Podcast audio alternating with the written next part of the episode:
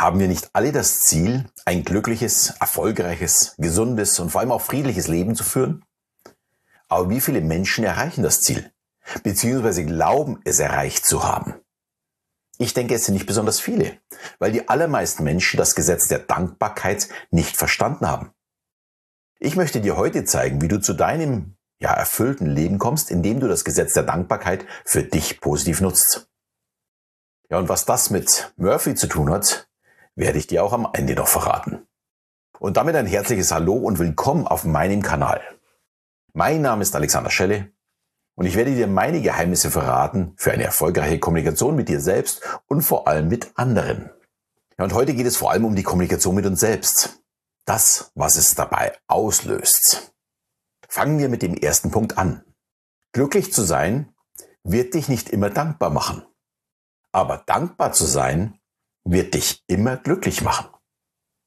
Ist vielleicht auf den ersten Blick nicht ganz verständlich, daher sehen wir uns das ein bisschen näher an. Wenn ich am schönsten Strand der Welt mit meinem geliebten Partner oder Partnerin spazieren gehe, werde ich unglaublich glücklich sein. Aber ich muss in dem Moment nicht dankbar sein. Es ist kein Folgegefühl. Wenn ich aber dankbar für diesen Moment bin, dann werde ich automatisch auch glücklich sein. Selbst Monate später, wenn ich zurückdenke, äh, und dankbar bin, dass ich diesen tollen Moment erleben durfte, dann werde ich automatisch wieder glücklich sein, eben diesen Moment erlebt zu haben. Es gibt also einen Prozess, ich bin dankbar und daraus folgt, ich bin glücklich. Ja, und was passiert, wenn ich glücklich bin?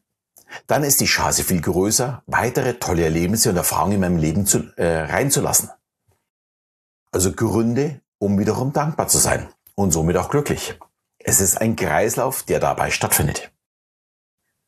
Ich gehe jetzt mal davon aus, das klingt so ein bisschen logisch und kann jeder nachvollziehen. Jetzt kommt aber das große böse Wort aber. Aber ich weiß doch nicht, wofür ich dankbar sein soll. Bei mir passiert nichts, wofür ich dankbar sein kann. Und so weiter. Ja, das kommt daher, weil wir uns am liebsten in unserem Hamsterrad aufhalten und uns nicht ja auffällt, was uns alles Tolles passiert. Es muss nicht der Spaziergang am Strand sein. Es gibt so viele Kleinigkeiten. Ein Lächeln, ein Türaufhalten, ein Ja danke, was man bekommt. Toll hast du das gemacht. Einen in die Spiegel schauen und sich darüber freuen, was man sich für eine tolle Jacke oder welche Schuhe man sich gekauft hat. Und sie sich natürlich auch leisten konnte. Ich denke, jetzt wird klar, es gäbe ganz viele Dinge jeden Tag, für die man dankbar sein kann. Ich freue mich sehr häufig über das leckere Essen, das mir meine Frau zaubert. Oder wenn sie den Koffer einpackt, weil ich eben unfähig dazu bin, äh, knitterfrei einzupacken, dann bin ich sehr, sehr dankbar. Ja, und ich stehe ab und zu auch beim Zähneputzen vor dem Spiegel und denke mir, was habe ich nur für ein tolles Leben mit einer super Familie. Ich bekomme bei dem Gedanken dann auch mal so richtig Gänsehaut und weiß, hey, ich muss für meine Familie auch da sein, um weiter dankbar sein zu können. Ja, und jetzt war ja gerade Weihnachten. Ich bin nicht nur dankbar für die Geschenke, sondern auch für die Dinge, die ich verschenken darf. Freude zu verbreiten ist auch etwas unglaublich Schönes, für das ich dann tatsächlich dankbar bin. Jeder hat in seinem Leben Momente, für die er dankbar sein sollte. Das Problem ist, diese Momente werden oftmals nicht mehr gesehen. Und man erkennt dann überhaupt nicht, ja, welches wunderbare Leben man hat. Wenn wir aber bewusst für über unser Leben nachdenken und dankbar sind für all die schönen Momente in unserem Leben, werden wir automatisch glücklicher und dann natürlich auch erfolgreicher und gesünder leben. Denn dann werden wir noch mehr Dinge anziehen, wie so ein Magnet, Dinge, für die wir dankbar sind. Es ist eben das Gesetz der Dankbarkeit. Und hier vielleicht jetzt noch drei Tipps, wie du es für dich umsetzen kannst. Tipp eins: Sage es nicht nur, sondern meine es auch so. Als Kinder haben wir ja gelernt, Danke zu sagen. Das ist schon mal wirklich super. Können ja nicht alle. Der noch viel wichtigere Schritt ist, es auch wirklich zu fühlen. Wenn ich zu jemandem Danke sage, muss ich das unbedingt auch genauso meinen. Und die Person wird es spüren und sich beim nächsten Mal noch mehr Mühe geben, damit sie wieder so ein liebes Danke bekommt. Dann der Tipp zwei: Sei auch dankbar für schlechte Tage. Warum? Sie sind die Grundlage für bessere.